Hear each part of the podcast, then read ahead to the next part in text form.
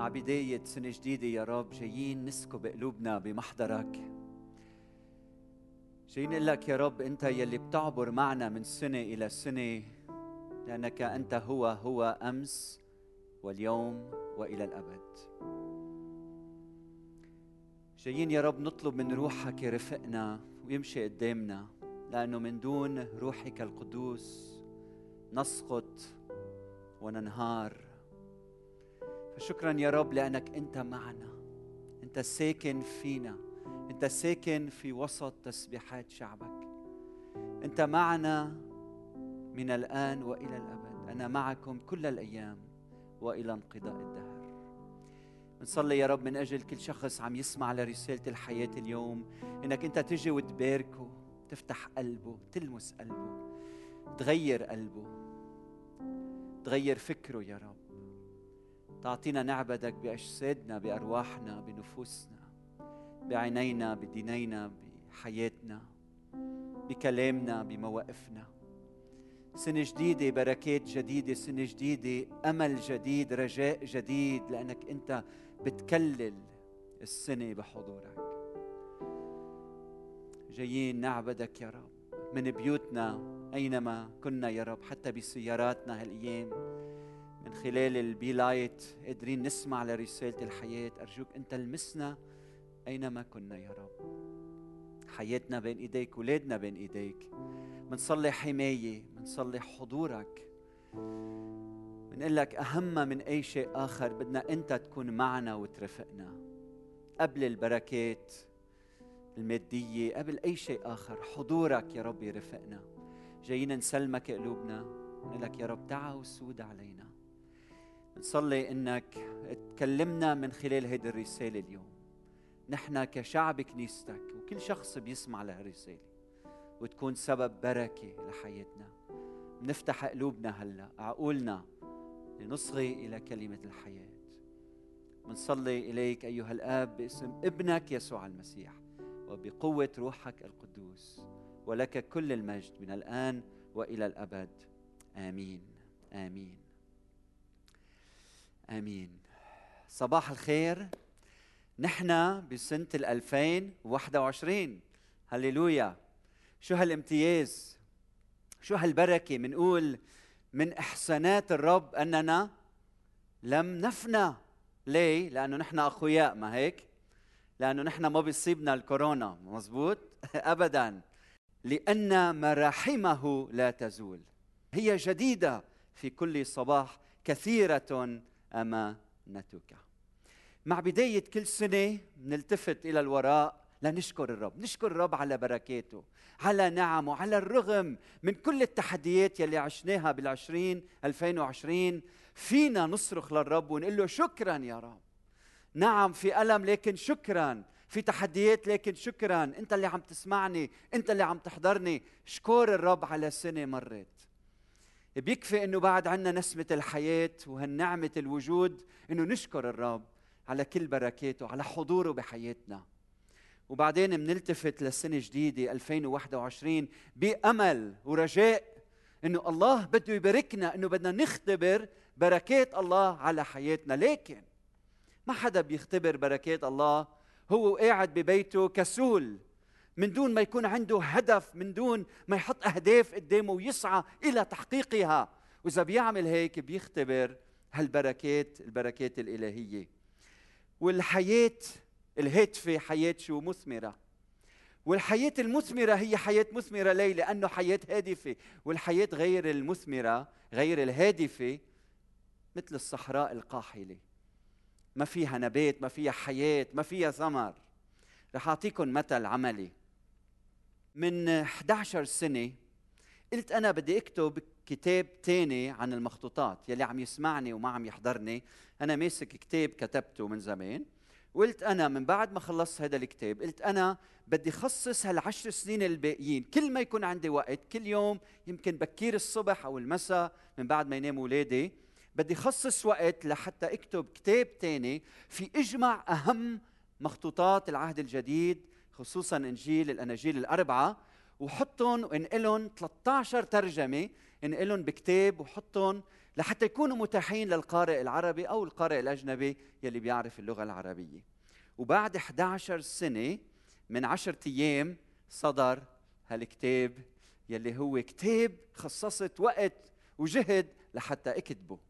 فهالمنتج الفريد هيدا وبقول لك فريد وبعرف شو عم بحكي هالمنتج الفريد يقف خلف منه إنسان عادي عادي جدا وأنا بعرف شو عم أقول وهيدا الإنسان العادي حط هدف قدامه وسعى كل يوم إلى تحقيقه وكانت النتيجة إنه حقق هالعمل الفريد يعني أنا اليوم عم بحتفل إيه؟ أنا عم بحتفل اليوم لأنه كل يوم كنت عم بجتهد وعم بسعى لحتى أحقق وعيني على الهدف لحتى أحقق هذا المشروع فالمشاريع الكبيرة بتتحقق من خلال خطوات صغيرة ثابتة فإذا بدك تختبر بركات الله بال 2021 بدك تحط هدف قدامك وتسعى إلى تحقيقه متكل على روح الرب وقوة الله في حياتك. وهلأ إذا بدي أحكي عن الصعيد الكنسي سنة 2020 على الرغم من كل التحديات كان فيها بركات وكنيستنا نميت وازدهرت وعملنا أمور عديدة جدا وبدل ما اخبركم رح نحضركم هلأ فيديو آه، وقته قصير يلي رح تشوفوا الأمور الحلوة يلي الله عملها من خلال كنيستنا. خلينا نحضر هالفيديو مع بعض. المجد للرب ما أجمل عمل الله في وسطنا. بدي أشكر الرب من كل قلبي على كل شخص عطى وقت ومجهود ومال وخبرة ووقت وحياة لحتى نقدر نحقق يلي الله حطه على قلوبنا. إذا بتلاحظوا كان في تركيز على الحب الجريء مش هيك هالسنة؟ سنة 2020 قلنا بدنا نركز على الحب الجريء وبتشوفوا الأعمال الجريئة اللي عملناها في المجتمع لحتى نعبر عن حبنا للناس. وما كنا عارفين رح يصير في انفجار وما كنا عارفين رح يصير في كل هالتحديات. لكن الرب تقل على قلبنا إنه نحب مجتمعنا. وكمان ركزنا على العيلة. حكينا عن أهمية العيلة الزواج. كيف أنا بحب زوجتي وكيف زوجتي بتحبني. حكينا عن تربية الأولاد صحيح؟ وأنا تعلمت الكثير من هيدي العظات. وأنا كمان اكتشفت قديش في تحديات بمجتمعنا. وقديش سمعنا أخبار مؤلمة. عن ناس عم تتعنف ببيوتها أشخاص عم يتعنفوا ببيوتهم أو أولاد عم بيعيشوا مأساة حقيقية بسبب الصراعات الموجودة بالبيت. وقديش عم نسمع إنه في أولاد عم يتعنفوا جنسيا للأسف. وهذا الشيء بيكسر قلوبنا من العم ومن الخال. والشاعر بيقول كم من عم يعم الويل منه وكم من خال من الإخلاص خالي. قديش في هيك نوع من التحديات ونحن عندنا دور كبير. في كتير أولاد مظلومين وبتتفاجئوا لما بتشوفوا إنه الناس الكثير قريبه علينا أيام بيتعنفوا ونحن ما معنا خبر. وقديش دور الأهل مهم وخصصنا سنة كاملة عم نحكي عن هالمواضيع. وإذا أنت ما سمعتن ما نميت ما استفدت لأنك ما سمعت لهيدي العظات. يعني إذا أنت اليوم بعدك مثل ما كنت مع نهاية 2019 في مشكلة إنك أنت ما عم تاخذ كلمة الله وتعيشها بحياتك وتسمعها بانتباه وتطبقها. فبدي شجعك بعد في أمل ارجع واسمع لهيدي العظات. عندنا يوتيوب عندنا فيسبوك تقدر تشوف هالعظات وتتعلم منهم الكثير الكثير. وهلأ بدي أطلق رؤية كنيستنا لعام 2021 ورح أبدأ بالغاية بالغاية لأنه الغاية كثير مهمة. يعني كيف أنا بدي صير مع نهاية 2021 وبدي أرجع لورا وأقول أنا طيب كيف بدي أسلك؟ لأنه عارف الغايه عارف الهدف عارف حالي وين بدي بدي أروح. هلأ أنا وعم حضر الموضوع خطر على بالي تطبيق application يلي اولادي بيستعملوها بتعرفوها؟ هي بتحط صورتك وبعدين هيدي الصورة بتاخدك لك 20 سنة لقدام. كيف بيصير شكلك بعد 20 سنة؟ بتعرفوها هال application فقلت أنا بدي نقي حدا من كنيستنا فأخذت رافي وزوجته وقلت أنا بدي أشوف كيف رح يكونوا بعد 20 30 سنة. وهلأ رح تطلع الصورة قدامكم فرح تشوفوهم كيف هن شكلهم بالمستقبل. شو رايكم فيهم فهلأ بدي منكم من بعد ما شفتوا هالصورة الحلوة وهالشاب الحلو مع لحية بيضاء بدي منكم تتصوروا معي كيف نحن رح نكون بال 2021 ورح أقول لكم شو الغاية. نحن الغاية تبعنا مع نهاية سنة ال 2021 انتبهوا معي إنه كل واحد منا بالكنيسة رح يقود حياته كما ولو يسوع هو يلي عم بيقود حياته. أوكي؟ يعني بده يصير حكمة عم بيعيش بشكل طبيعي القداسة يلي بيطلبها الله منه بشكل طبيعي بحياته الروتينية اليومية عم بيقود حياته كما ولو يسوع هو عم بيقود الحياة. وإذا بدي أعطي أمثلة بقول مثلا اللي عنده وظيفة يكون أمين بوظيفته كما ولو يسوع هو الموظف بهيدي الشركة. يعني بدنا المدير يعامل موظفينه كما ولو يسوع هو هيدا المدير وعم بيعامل موظفينه. الزوج بده يعامل زوجته كما ولو يسوع عم بيحب الآخر. بدي اهتم باولادي كما ولو يسوع هو يلي عم بيربي وعم يهتم باولادي واضح؟ وبده يصير هيدا الشيء جزء من حياتي وشيء طبيعي جدا إني أنا عم اعيش كما ولو يسوع هو يلي عم بيعيش فيي. هلأ البعض رح يحتج البعض رح يقول إف بس مين بيقدر يعمل هيك؟ مين بيقدر يعيش مثل يسوع؟ مش هيك؟ إنه هيدا الشيء كثير صعب. وكم من مرة بنكون عم نحكي مع أشخاص وبقول لك يا خيي شو أنا المسيح? بتيجي بتقول له يا خيي ما بيصير تعيط على زوجتك. ما بيصير يا خيي هي السبب. شو أنا المسيح؟ شو أنا المسيح؟ نعم أنت المسيح الصغير يلي بقوة الله تستطيع أن تعيش. الجواب لهالسؤال شو أنا المسيح? لما حدا بيسألنا برأيي بينطلق من سؤال آخر كثير مهم بدي إياكم تنتبهوا له. السؤال هو هل المسيح لما أعطانا تعليماته لما قدم لنا المبادئ الأخلاقية يلي لازم نعيش بموجبها. هل المسيح لما أعطانا هيدي التعليمات هل هو كان متوقع منا نعيشها؟ شو رايكم هل الأم لما بتقول لابنها لما بتخلص من اللعب بدي منك تضب اغراضك بالعلبة بالبوكس؟ أو لما الأم بتقول للولد اطفي الضوء لما تترك غرفتك أو لما بتروح أنت وأختك بدي منك إنك بهالمصريات تشتري شيء لإلك وتشتري شيء لأختك. هل الماما بتتوقع إنه هيدا الشيء يصير؟ لما البي بيقول لابنه ما بدي إياك بقى تحكي كلمة بذيئة غير مقدسة. هل البي لما بيحكي هيك بيكون عم يتوقع إنه ابنه يعيش؟ شو رايكم أكيد صح. طيب هل الولد قادر إنه يطيع كلام بيه كمان صح كمان أكيد. فربنا لما يسوع بيقلنا لا تقاوم الشر إلا بالخير لما بيقلنا أحبوا اعدائكم لما بيقول لك تحب قريبك كنفسك هل المسيح لما قال هالكلام كان عم يتوقع منا نعيشه؟ ولا بس حكي فاضي؟ شو رايكم أكيد. طيب هل عندنا الإمكانية إنه نعيش؟ بقوته؟ نعم. أكيد فينا. وهيدا الشيء اللي بدنا نسعى إنه نعيشه ونطبقه بحياتنا. وهيدا الشيء يصير فينا بشكل يومي بطريقة عادية من دون مجهود. من دون مجهود أنا بدي أعيش وبدي اقود حياتي كما ولو المسيح هو عم بيقود حياتي. طيب معقولة من دون مجهود؟ يعني هالقد حياتي بدها تشبه يسوع لدرجة إنه أنا بدي أسلك من دون مجهود؟ نعم هيدا الشيء ممكن. فكر بشخصين آه، طلعوا على طيارة ومسافرين من فرنسا لنيويورك وهودي الشخصين واحد منهم بدخن والثاني ما بدخن لكن على متن الطائرة ممنوع التدخين صح؟ هيدا اللي ما بدخن قاعد مرتاح فاتح كتاب عم يقراه بسلام ما عنده مشكلة هادي رايق مرتاح كل شيء تمام. الآخر اللي قاعد حده لأنه ممنوع يدخن وهو بدخن فمضطرب صح؟ مش مصدق أمتين يوصل بالجهد. عم يجتهد حتى يطيع المطلوب منه وما يشرب سيجارة قبل ما يوصل صحيح؟ طيب شو الفرق بين هود الاثنين؟ واحد غالب منتصر والثاني مهزوم مكسور. من هيك هيداك عنده عم بحط هالجهد الإضافي لحتى يعيش كما يجب.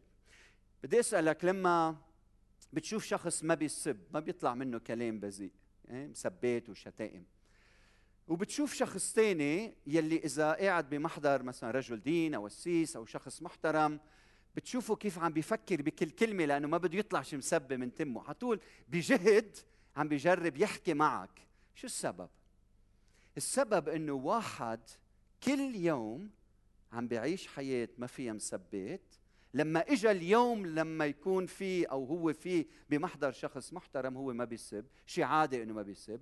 أما الآخر يلي عنده كل يوم عم بيقوم بأمور غير مقدسة صعب عليه إنه يعيش هيدي الحقيقة.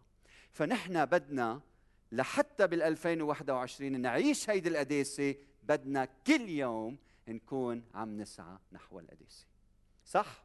هلأ السؤال هل هيدا الشيء ممكن؟ طب شو بدي أعمل؟ كيف أنا بدي أقدر أعيش بقداسه وبدي إياكم تفتحوا معي رومية الفصل 12 رح أقرأ عليكم عددين.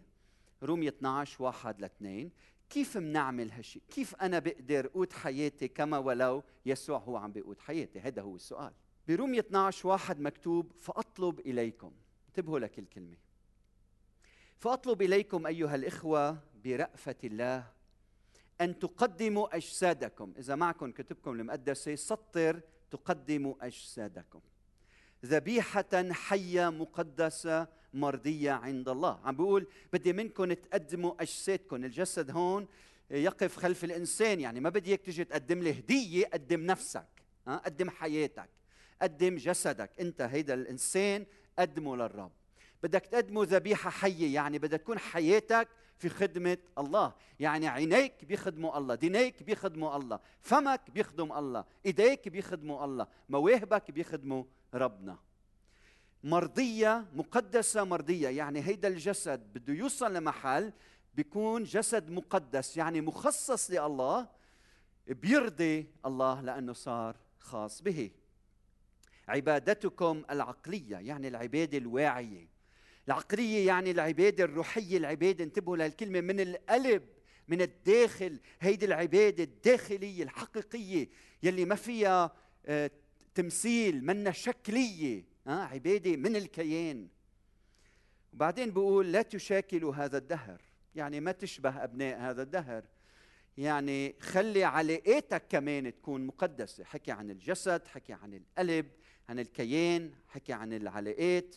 بل تغيروا عن شكلكم عن شكلكم وهيدي كلمة كتير حلوة ميتامورفو باليوناني يعني هالتغيير الجذري من الكيان تغيروا عن شكلكم.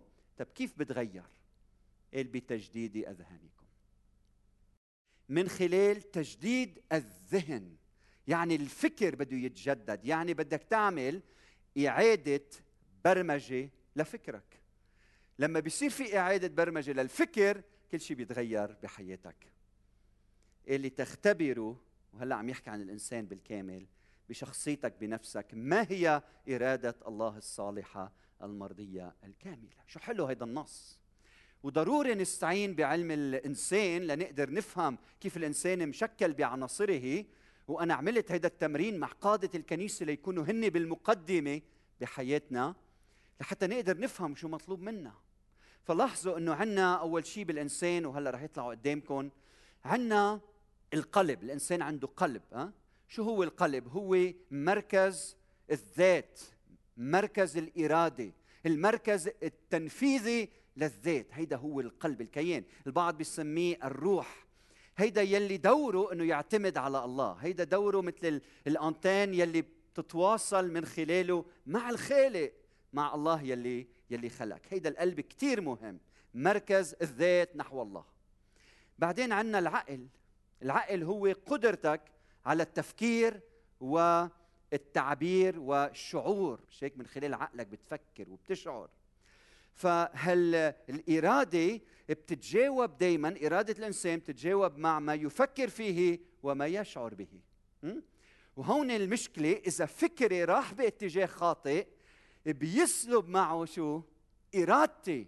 بتولد تصرفات من إرادتي. أنا لا أريدها. بتكون النتيجة أنه أخلاقي أو تصرفاتي غير منسجمة مع كياني من الداخل مع شخصي أوكي؟ مع قلبي مع روحي مع ذاتي. وبعدين عنا الجسد بيحكي عن الجسم البشري. هيدي المادة هيدي الطاقة. وكثير مهم تعرف إنه هيدي الطاقة اللي الله أعطاك إياها أعطاك الحرية في استخدامها. يعني أنت فيك بجسدك تساعد شخص فيك تأذي شخص صح؟ وكثير مهم تعرف إنه العلاقة بين الروح والجسد كثير مهمة. يعني ما فيك أنت تعيش بجسدك بالخطية وتكون روحك فرحانة. ما فيك تقول أنا عم عيش بالخطية بالجسد لكن بصلي بالروح. هودي متحدين ببعضهم معلقين ببعضهم لأنه الإنسان متكامل. طيب بعدين عندنا العلاقات الاجتماعية. لا تشاكل هذا الدهر. نحن كائنات اجتماعية.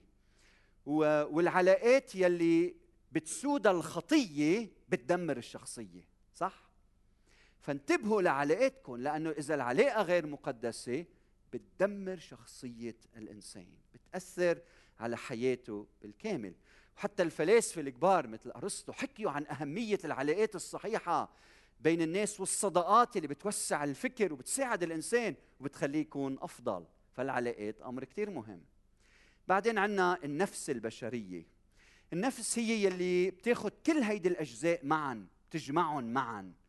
كل هالعناصر تجارب الإنسان تتحول لهالانسان هيدي النفس. وأحيانا الكتاب المقدس بيخاطب الإنسان نفسه من خلال نفسه وبقول لماذا أنت منحنية يا نفسي ولماذا تأنين فيا؟ فأنت النفس ما فيك تسيطر عليها هي نتيجة هالعناصر المتداخلة. طيب السؤال المهم هلأ شو بيصير لما بنسمع لكلمة ربنا؟ لما أنت بتسمع لكلمة ربنا كلمة الله بتدخل على قلبك من خلال شو؟ من خلال فكرك صح؟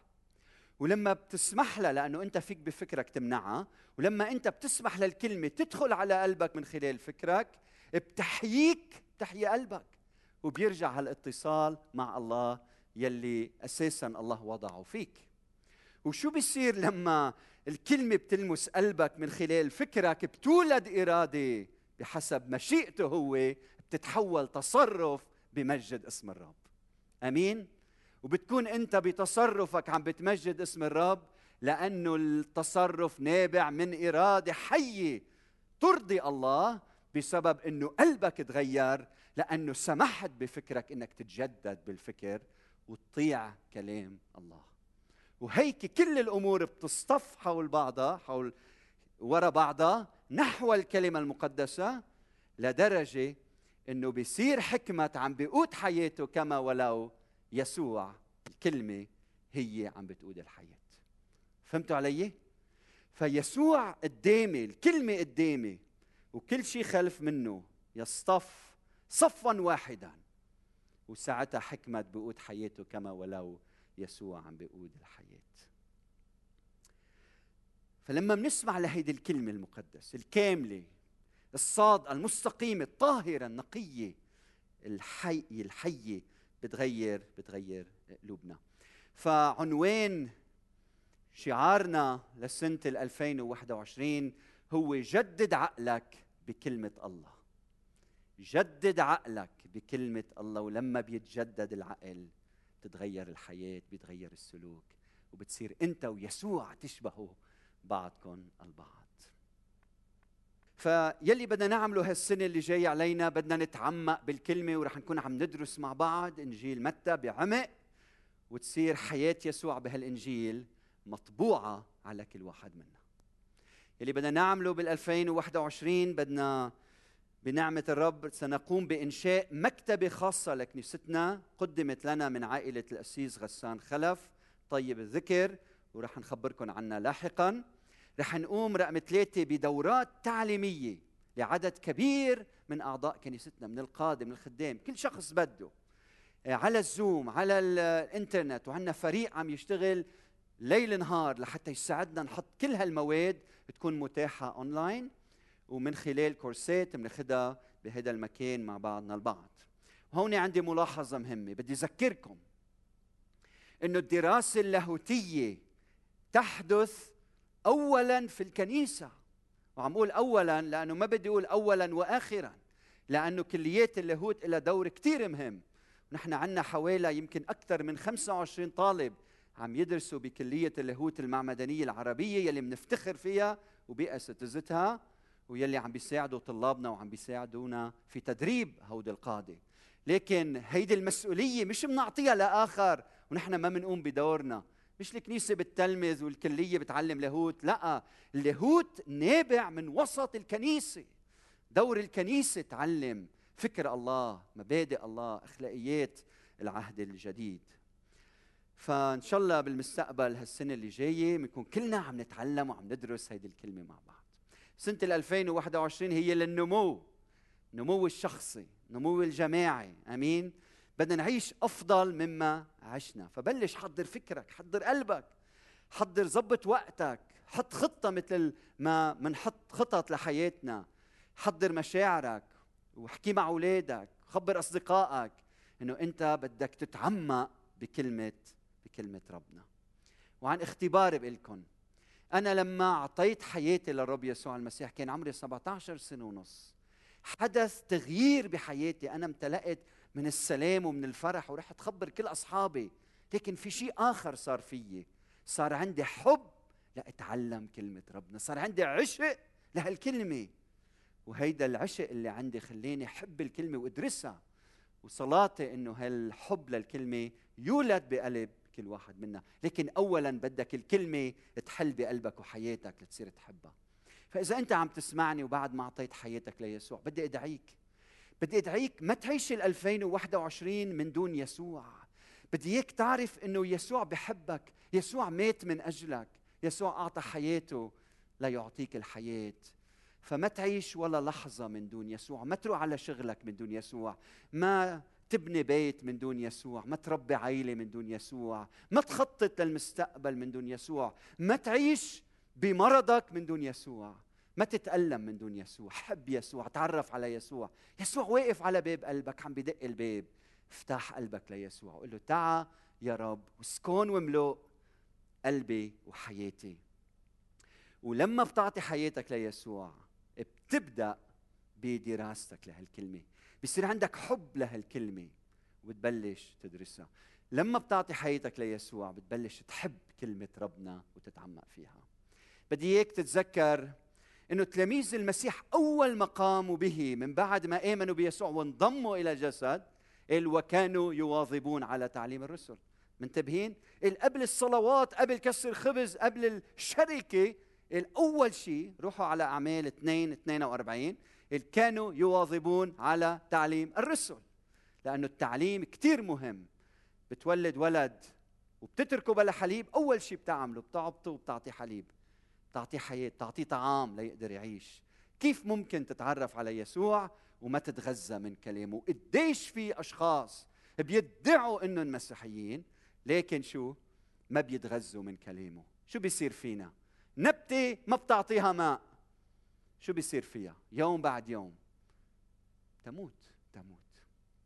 بولس عم يكتب للكنائس خصوصا كنيسة أفسس بيقول بالفصل الرابع بيقول أن عليهم أن يخلعوا انتبهوا لهالكلمات من جهة التصرف السابق الإنسان العتيق الفاسد بحسب شهوات الغرور بعدين بالعدد 23 وتتجددوا بروح ذهنكم. وتلبس الإنسان الجديد المخلوق بحسب الله في البر والقداسة والحق. بطرس 2 واحد مكتوب فاطرحوا كل خبث وكل مكر والرياء والحسد وكل مذمه وكأطفال مولودين الآن اشتهوا اللبن العقلي العديم الغش لكي تنمو به. إن كنتم قد ذقتم أن الرب صالح، لما تختبر انه الرب صالح ما فيك إلا ما تشرب من كلمة الله، تتغذى من كلمة الله المسيح قالنا أنتم الآن أنقياء يعني أطهار لسبب يعني بفضل الكلام الذي كلمتكم به. بولس يقول من أجل ذلك لا تكونوا أغبياء بل فاهمين ما هي مشيئة الرب. تعرف مشيئة الرب؟ كيف ممكن تعرفها من دون ما تدرس الكلمة؟ انتبه حياتك بتتغير ظروف حياتك بتتغير. معنى الكلمة لحياتك مع الوقت بتصير تفهم الكلمة بطريقة جديدة بسبب الظروف يلي عم تتغير بحياتك. ما تكون غبي ما تكون غبي افهم مشيئة الله من خلال دراستك للكلمة. خطة الشيطان إنه يحط غشاء مش قدام عينيك قدام ذهنك. بقول لأن إله هذا الدهر قد أعمى أذهان غير المؤمنين. الذهن بده يصيب ذهنك بده تفكر بطريقة غلط. بده إياك تشوف الأمور الغلط وتفكر بالأمور غير المقدسة. ولما بيسلب فكرك بيسلب حياتك من هيك لازم ما تسمح له وتخلي الكلمة تنور دربك وتصحي فكرك وضميرك. بعدين بكولوسي 13 بقول للإنسان الجديد قال ولبستم الإنسان الجديد الذي ذاك الذي يجدد على صورة خالقه ليصل إلى المعرفة. الغاية أنك تعرف الرب مزبوط لتوصل لهالمعرفة. أمين. بدنا ندرس الكلمة مستعدين؟ نخصص وقت لهالكلمة بدنا نعشق هيدي الكلمة. وإذا أنت عم تكبر بالعمر ما تخاف. بولس بيقول لك لذلك لا نفشل بل وإن كان إنساننا الخارج يفنى الفالداخل نفس الكلمة يتجدد كل يوم يتجدد يوما فيوم. وهلا بدي أختم بقصة.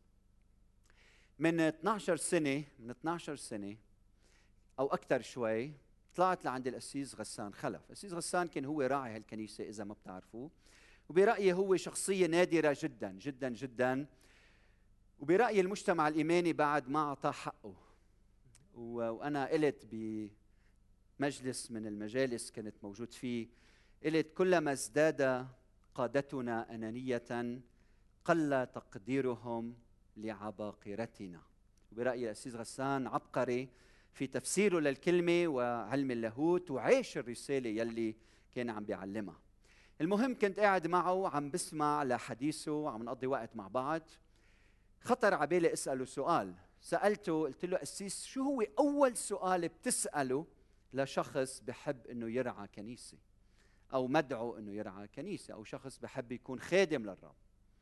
فصفن هيك وأكيد ما عم بحكي عن المسلمات إنه يكون مؤمن يكون صادق. صفن هيك وقال لي بساله هل أنت قارئ؟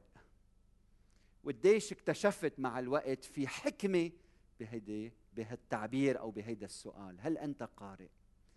بقول الرب يسوع المسيح من أجل ذلك كل كاتب متعلم في ملكوت السماوات. يشبه رجلا. رب بيت يخرج من كنزه. جددا وعتقاء صلاتي إنه كل واحد منا يكون رجل مقدس امرأة مقدسة. وكل واحد منا يصير كاتب متعلم في ملكوت السماوات.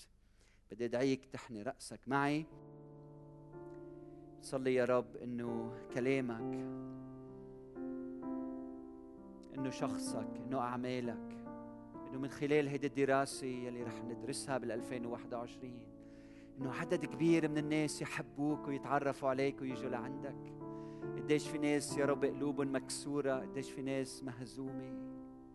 قديش أحيانا نحن بنشعر بضعف وتعب وربما يأس. وأحباط نحتاج لكلامك يحيينا ويرفعنا من جديد بنصلي لروحك القدوس. يجي ويسكن فينا لحتى نقود حياتنا كما ولو يسوع هو العبود الحياة. قديش مهمة هيدي الرؤية يا رب إنه نعيشها هيدا الحلم إنه نعيشه بحياتنا. بدي صلي من أجل المئات والألاف يلي رح يسمعوا لرسالة الحياة بالأسابيع المقبلة كل هالسنة اللي جاي علينا. إنك تحضر قلوبنا لنتغير جدد ذهننا غيرنا من الداخل من الأصل يا رب. لحتى سلوكنا يكون دايما بحسب مشيئتك المباركة. وهلأ كلنا كشعب نصرخ لك ومن لك لتكن أقوال فمي وفكر قلبي مرضية أمامك يا رب صخرتي ووليي. منتابع بالعبادة والتسبيح بمحضر الرب منقدم عبادة من القلب مثل ما سمعنا من رومية 12 نجي يا رب حتى نقدم أجسادنا ذبيحة حية مقدسة. مرضية عند الله عبادتنا العقلية. جاي نقدم عبادة واعية عبادة صادقة عبادة من القلب. لإله بيستحق أعطى حياته لأجلنا.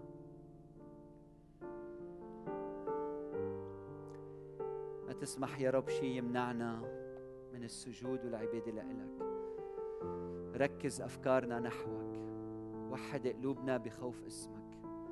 أعطينا نطيع